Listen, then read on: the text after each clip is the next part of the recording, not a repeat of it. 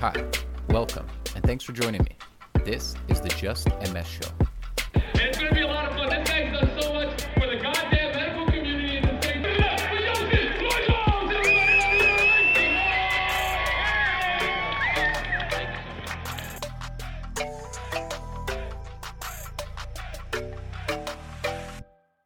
Welcome back to another episode of the Just MS Show, the podcast where we dive into all things related to multiple sclerosis.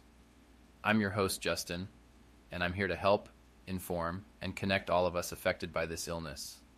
From sharing personal stories to interviewing experts in the field, we're on a mission to bring you valuable insights and support. So let's jump right into today's topic.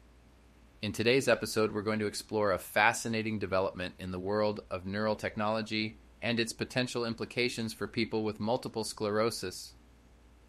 It's an exciting time for innovation, and we want to keep you up to date with the latest breakthroughs.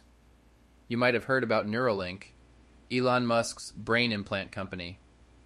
Well, I've got some exciting news to share. Neuralink has recently received approval from the Food and Drug Administration, FDA, to begin testing its device in humans. This marks a significant step forward in the field of neural technology. Neuralink aims to merge humans with machines to treat a range of medical conditions such as paralysis, blindness, and depression. Their device, known as the Link, is designed to directly interface with the human brain. Picture it as a sort of brain chip, as Elon Musk described it, a Fitbit in your skull. This innovative technology uses ultra flexible, tiny electrodes that are implanted directly into the brain tissue to listen to the communication between neurons. What's fascinating is the potential that this technology holds for individuals with multiple sclerosis. While the article doesn't specifically mention MS, we can envision the possible benefits for our community. Imagine a future where a brain implant could stimulate specific areas of the brain associated with motor function, helping us overcome the movement difficulties caused by MS. It's an exciting prospect, isn't it? Moreover, Neuralink's advancements could lead to the development of innovative assistive devices and technologies customized to manage the unique challenges of living with multiple sclerosis. By allowing the human brain to directly interface with computers and other devices, we might regain abilities lost due to MS related conditions.